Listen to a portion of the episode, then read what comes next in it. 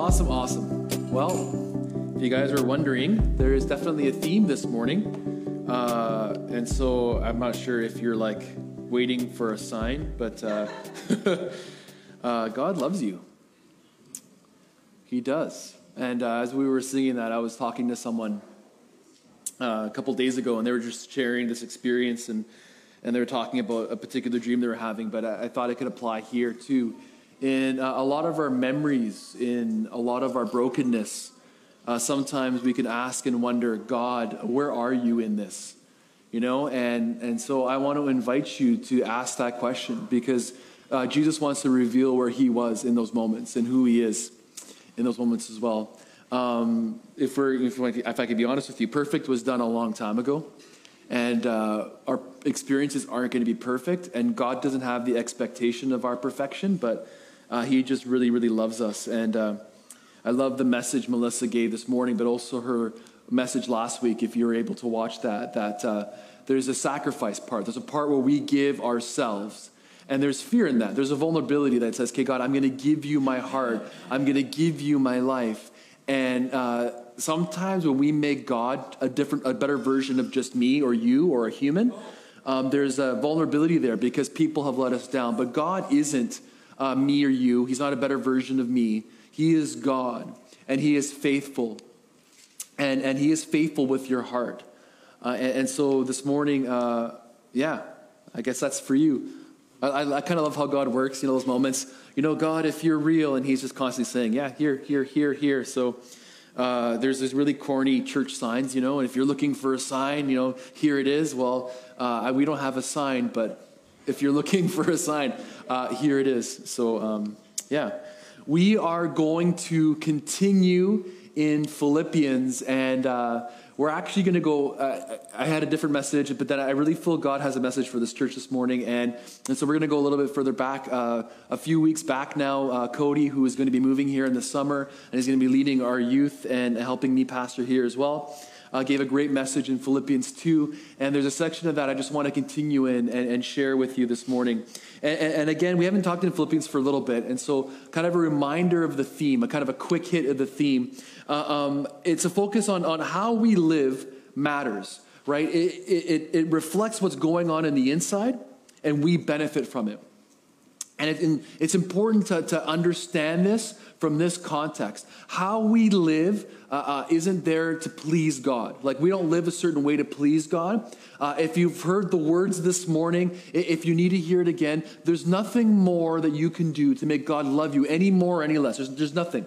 That's already determined. God loved you so much that he actually already gave his son for you. His love for you is already there. And, and, and, this idea of, of now I need to please God, God is already pleased with us. There's nothing we can do to make him even more pleased. There isn't like a, a second level of please. We don't level up our pleasing of God. It, it, it's done. God is pleased with you already.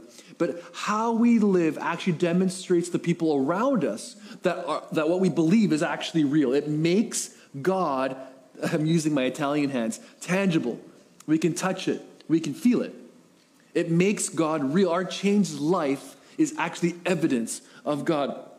And when we actually begin to walk out the principles that are found in Scripture, we benefit from it because God's heart for us and his desire for us is that we would experience everything that he has for us, and it's good. And so, if God is good and his intentions for us are good, if he already loves us and if already, he's already pleased with us, then everything we learn about, everything we hear about as we walk it out is for us right? And parents can relate to this because all the things we do for our kids, and I remember not being a parent, and, and, you look at some parents and you're like, man, those parents are dumb. And now I'm one of those dumb parents, right? and you too will be one of those dumb parents that do things that make no sense because you do it out of love. Yeah, so let's go into Philippians. Philippians 2, and we're going to read starting in verse 13. Is that what I said? Yeah, 12, sorry. Dear friends, you always followed my instructions when I was with you. And now that I'm away, it is even more important. Work hard to show the results of your salvation, obeying God with deep reverence and fear. For God is working in you, giving you the desire and the power to do what pleases him. So, uh, in other versions, when we read this verse, it would say, uh, Work out your salvation with fear and trembling. Who has ever heard of that verse before or that phrasing before? Right? Work out with fear and trembling. And uh, um, this is the idea that salvation is not just to get into heaven. Right? So, if, if salvation was like this way to please God, so you have access to heaven, that would be it. But it's, it's more than that. See, God's desire is that we'd experience heaven now. There's a now and then a not yet idea. That, that heaven is obviously future, but there is a favor that we walk in now. Now, that term fear and trembling, uh, how Paul wrote it in the Greek, was understood by the audience. It was actually a known metaphor, it was a known saying. And it's actually a military saying. And why that's important is because Philippi, where this is written, it was a military town. It was retired military uh, uh, and established military. So they would be very, very familiar with this term. Uh, the, the, the, term fear and trembling, uh, uh the saying, anyways, is this. Is, is to distrust one's own ability to meet all requirements, but does his utmost to fulfill them. Now, it doesn't really make sense, but this is the idea. The idea is obedience in military terms that, that you're obedient and you trust that whoever is higher than you or above you has your back. I don't know if I can do this, but I trust that the people I am with and the person who's in charge knows what they are doing. Fear and trembling means to distrust one's own ability to meet all requirements, but does his utmost to fulfill them. Again, the idea is obedience and trust that someone knows what they're doing. I might not know what's going on, and I can't do this on my own, but I trust that I am not doing this by myself. That's that, that idea, that's that, that saying. And, and, and again, the idea is obedience and trust. And the key is just doing something, taking risks, getting involved, uh, uh, praying for others, uh, being in other people's lives is important, but there's this understanding that we can't do this without God. See, we can't walk out this changed life and demonstrate this changed life without God. And see, and unlike like military that's like has people involved and people let people down all the time, you know what I mean? Right? Oh yeah, trust me, go there, and then you know they're dead. God is not me or another person. See, God is faithful. And so this working out is, is, is understanding, you know what? I actually can't do this. Somewhere along the lines, we kind of feel like we need to be qualified to do. And nowhere in Scripture does it say you need to be qualified to do, right? In fact, it's, it's a little bit the opposite. It's just a call of obedience. That when you're obedient, God's got your back. And, and, and like, I don't know about you, but like God, God has your back. That's pretty good. It's better than me. Trust me, it's, it's, it's a lot better than me. And, and so this is the challenge that I want to present this morning. That in our sphere of influence, what that means is in my surroundings now, in my family, in my work, in my, you know, in my life, I want to be an influence. Every day, I want to demonstrate the love, the grace, and the goodness of God. This is a, a, a, an awareness that we, where we are right now, that we are in ministry. Okay? I am a minister. I am called right now, here and now, to be an influence where I am. Even if I feel inadequate, even if we feel like we're not worthy of it, this isn't a question of worthy because God has already made us worthy. This is a question of obedience. Are we willing to be aware of the people and the things around us? Because if church is just here and never out there, then church is not really church. Okay? If our faith doesn't have a practical application of it in the world around us, then, then the question is then what are we doing? Right? The, the question is really, really valid. Is this really real? What's the purpose? Does it serve any purpose for my life right now?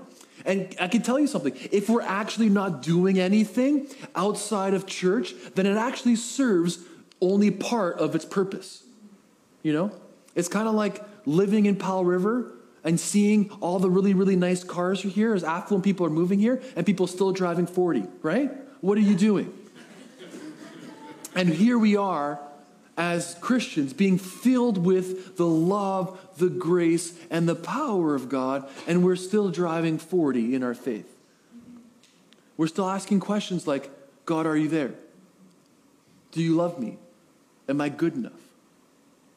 When God's saying, hey, work out the change on the inside with fear and trembling, not with terror, but with understanding that you might not feel adequate, but I am adequate. You might not feel ready, but I am ready. See, living out our faith is the natural progression of a relationship with God. It's the part that makes it kind of real. If we look at verse 13, he says, For God is working in you, giving you the desire and the power to do what pleases Him. This word desire means to be like minded, to begin to see and feel the same. Now, if we look at the example of Jesus, who gave up his godhood to be like us, but showed us and demonstrated to us what it's like to actually walk filled with his spirit. Okay? If we look at the example of Jesus, we see that he is moved with compassion and then he does. That's that idea of desire. All of a sudden, his eyes are open to a need and he goes and he meets it. And if we look at the example of Jesus, he, he talked with others that people saw you, you can't talk to. They're not worthy to be talked to. He sat with others that other religious people said, not worthy to sit with, right? He touched those who were sick, even though it would make them unclean. Unclean, right? We're very familiar with this in the era of COVID, right? Yeah, right? But he, he walked out in obedience. And you see, if we look at every need, it can seem really, really overwhelming. But Jesus just moved with compassion. Where he felt compassion, he did. And this is that example of walking out relationship. As our relationship with God continues to grow, the natural progression is we begin to see and to think like Him. And we begin to see the people around us. And this is what I've noticed, kind of really, really practically in my uh, like 12 years of experiencing pastor, pastoring here, that the indicator that our desires are ch- uh, changing is that we begin to see needs and, and, and we want them to be filled. Let me give you an example. Uh, usually, when people start reconnecting with church, they're worshiping, they're getting excited, they're being filled, they're reading their Bible. Usually, the next step I wait for is the Sam, you should. Like, hey, Sam, you know what? You should start feeding people. That'd be a really, really good thing. And then, and then once, you know, we've said it, we're like, oh, I did good. You know, I'm just going to sit down now. Thanks, God. I did your work. you know what I mean? And, and here's what's happening our eyes are being opened, we're being moved with compassion. And the very areas that we see need is where God is calling you to begin to act in, to begin to work out your faith. Because you know what? Where you see compassion in an area, I might not. Because I am working out my salvation in fear and trembling. You know what I mean? I am being moved and I am going here. And maybe you're being moved. And, that, and that's the beautiful part about community. Because me by myself, not church. I am not the church. That's surprising, right? I individually am not. But us together are the church? Is the church? Are the church. Thank you. English, hard. Are the church. And, and, we walk it out together. And, and there becomes a dissatisfaction when we see needs and they're not filled because we know it's not right. See, we are created in the image of God. And our God is a God that meets with us, who loves us so when we say we are the hands and the feet of Jesus, it's this practical application that says, as we in relationship begin to actually see from the blindness of our own selfishness,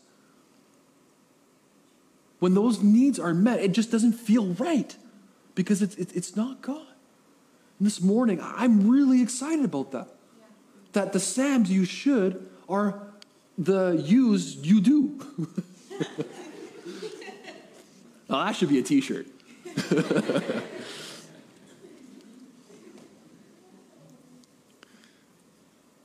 I had a, a, friend of mine who uh, he, he's a, counselor, and, and, his least favorite word is the word should. And, I, and every time I say it, he would say, Stop shooting on me, Sam. And so, I, I don't know, that's for you if you're watching, Tom. Thanks. That's a good one. Continue. Verse 14.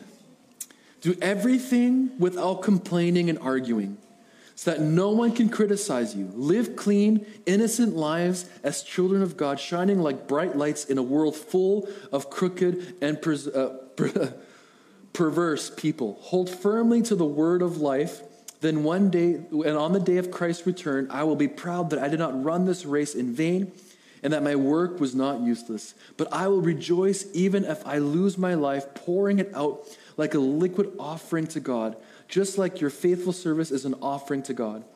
And I want all of you to share that joy. Yes, you should rejoice, and I will share your joy. See, this, this is really practical. Like literally, let's just take the full first line. Do everything without complaining and arguing. And every parent says, Amen. Amen. Woo! It's a revival. Do everything. oh man, per sound guy's like, come on, Sam, what are you doing? Do everything. It's, it's, it's, it's simple, but it's not easy. Just serve. Have a mentality that is looking to be the hands and feet of Jesus. Do you, do you, anyone remember their first job? Yes. Do you remember the how nervous we were? Now, most times when you're new to work, and, and, anyone who, who actually has people working for them will understand this. Do you ever remember like just doing a task and then not knowing what to do after that?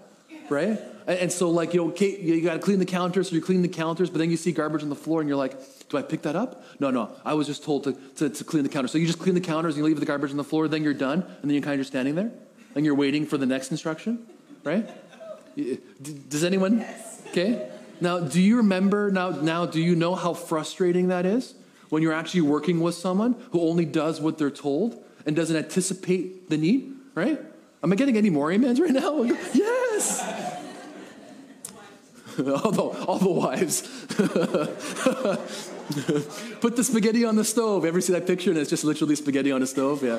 Okay. I'm, I'm speaking to myself right now. Oh my gosh.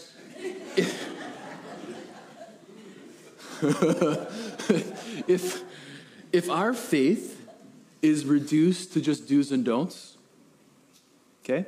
If, our faith is literally just there so that we can appease an angry God, so we just do the things so that I have a good life. If, if, if I just do the do's and don't do the don'ts, then I can leave this life unscathed. If that's our goal, then A, we become blind. We're like that kid who washes the counters and leaves the garbage on the floor. That, and hear me, we begin to actually lack accountability because we don't want to be accountable to anybody. We don't want anyone to see our lives because what we're scared of is we're scared of punishment. If I can please and unplease a God, then if I do something wrong, then I'm going to get punished. And so we hide. We hide from relationship. We don't want people in our lives. We don't even want to serve because that risk, if I make a mistake, then, then I'm punished and then I'm wrong. God's going to smite me. I'm going to get a disease, whatever it is. You laugh, but people really believe this. I, I did. I, I, grew up in church. I had that awesome privilege uh, uh, of never really having anything else but this. And I, I, like to call it like, it doesn't really exist, but I used to call it Christian karma, you know? If I do enough good things, then no bad things would happen. And if a bad thing happened, then I'd be like, oh, did I read enough? Did I pray enough? Did I? I had my checklist, you know? When things were going really, really good, I used to have to be scared. Okay, well, a bad thing has got to come because I'm imperfect. Right? Anyone else think like that? Am I alone here? No. Well, that's good, Greg. Because if I just make my faith about doing the do's and don'ts, then I'm not really walking out of relationship. I, I am being blind. I'm living blind. And it's twofold, okay? So doing without relationship with God, just doing, is, is kind of fake and hollow. Has anyone experienced that? Just, I remember when I first, well, 12 years ago, we started pastoring here. And that first year, I went to this conference with another pastor of mine. We were in Seattle. And uh, we had this continental breakfast in a hotel. And I, am actually a really, really big fan of continental breakfast. Do you know why? I love the pancake machine and the big waffle iron, right? I don't have a pancake machine at home. I don't have a giant waffle iron at home. So I get really, really excited. And so I was woke up for breakfast and there wasn't a big waffle iron and there wasn't a pancake machine. So I was very, very disappointed. And, and now what do you have for breakfast? And they had stale bread and stuff. And, and out there in the corner was this fruit basket.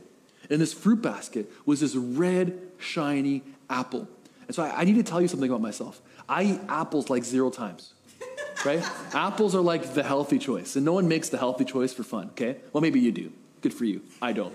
And so there's this red, shiny apple. I remember like thinking, this is it. This is the answer to my sad pancake-less breakfast. And, and I grabbed this apple that was shiny and perfect, and I bit into it. And it was soft and grainy. It was a red delicious. Those things are, that's a lie.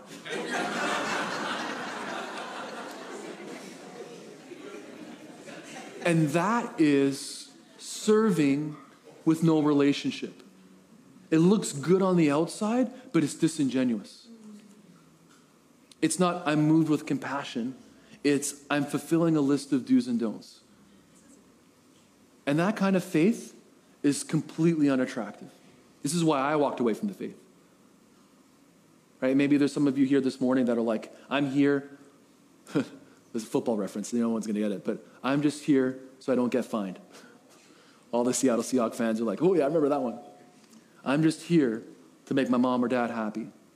I'm just here to make appease an angry God, whatever it is. It's disingenuous. But also, relationship with God without serving is like, is anyone here like normal and not clean out the vegetable and fruit drawer? No. Okay? And you know when you find that grape that like it looks good, but then the back is completely rotten? Or worse yet, you know the tomato, guy gets left on the counter? Like, oh, there's a tomato, and you go to grab it and it's soft.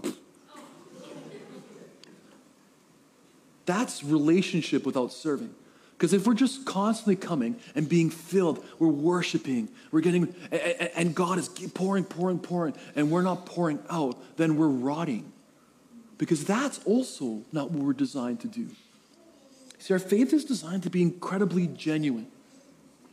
And it's time to give our community of Powell River, or whatever community that you call your community, for those watching online or for those visiting, it's time to give them, uh, uh, to give our kids, to, to give our families an actual tangible representation, an example of God's true nature, which is His love, His grace, His goodness, his kindness, the actual true nature of God. It's hard to go wrong defaulting on grace and love. Look, how we live matters. it, it is actually really, really important. It is. But do you realize that Scripture spends more time talking about the condition of our hearts versus the conditions of others' hearts? See, verse 17, Paul makes a statement like, My life is being poured out. I'm pouring my life, even if I pour my life out. And he says to the Philippian church, the church in Philippi, just like you're pouring your life out. See, I've come to learn this in life that we're always pouring something out. Something is always coming out of our life. The question is, what is it? You know, if we're not in a position where we're in relationship with a loving, grace filled God, then it just leaves room for crap to accumulate. Has anyone ever had like water that's, you know, when they turn the water off and they turn the water back on, you know, and you kind of open the tap? If you don't let it run, it's kind of brown. I don't encourage you to drink that water. See, we live in Powell River where we are blessed with amazing water. We can literally drink out of the tap. Now, I, I, I was raised in the Tri City area, Coquitlam area. You cannot drink out of that. They tell you you can. And if you've never tasted any other water, you're probably fine with it. But once you've tasted the real thing, we are constantly pouring out. And so the question is what are people tasting around us? What is the evidence of your life? You know, so for some of us, we're saying, yeah, we are Christians. We love God. Yet the fruit of our life is, is, is bitter. And if we're not being positioning ourselves in relationship that's actually being filled with, I, I, I hope we're understanding like, if we're not being filled, then what's coming out is the things, other things, bitterness, anger, our own feelings of inadequacy. That's what's coming out of us. And anything but Jesus just isn't very attractive. And sometimes what's stopping us from actually going and doing is this feeling like I'm not trained enough. Well, I'm not like Pastor Sam. I'm not like Pastor Katie. And I'm not like Glenn. And I'm not like Roland. And I'm not, and I'm not, and I'm not.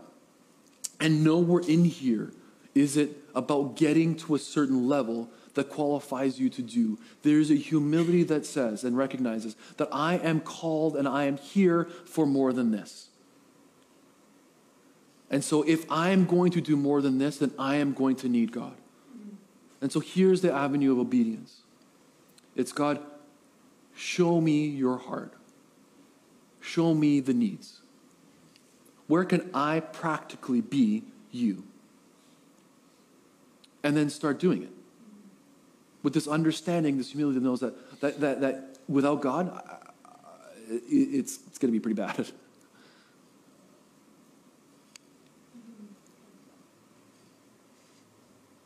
So here's the challenge I actually want to leave you with. This morning, um, we really, really focused on the changed life more than just the empowered life. And we need both. We need to be empowered. It's more than just doing. Again, if we're doing without relationship, then it's just a red, delicious apple. But this morning, I, I want to challenge. If you're willing to take this challenge, just take a week, and then hopefully it lasts longer. And, and um, one of the things that really stopped me from thinking I could ever do anything like this or ever like be a representation of Jesus in the real world is I used to hear stories of people who do great things. And it was always like, oh, they fasted for days and they prayed for hours. And I don't want to disappoint you guys, but man, I'm really bad at fasting. And I, I don't pray for an hour. 10 minutes is like really good. And I do it in the morning, and sometimes I fall asleep. This is so I, I just want to invite you to like take first few minutes when you wake up in the morning, as you're kind of laying in bed, turn the alarm off first because that's kind of annoying. And just, okay, God, I'm here this morning. Show me your heart. Show me the need. That's it. Just, and then let's start with our families. You know, this morning to husbands, maybe a good thing to ask is how do I be Jesus to my wife? Show me. To my kids, show me Jesus. Just be willing to see. Maybe for our kids, start asking, how can I be Jesus in my own families? Show me the need. You know, sometimes a reaction is just do things. And doing things is good. Trust me, no wife is going to get mad at you if you unload the dishwasher.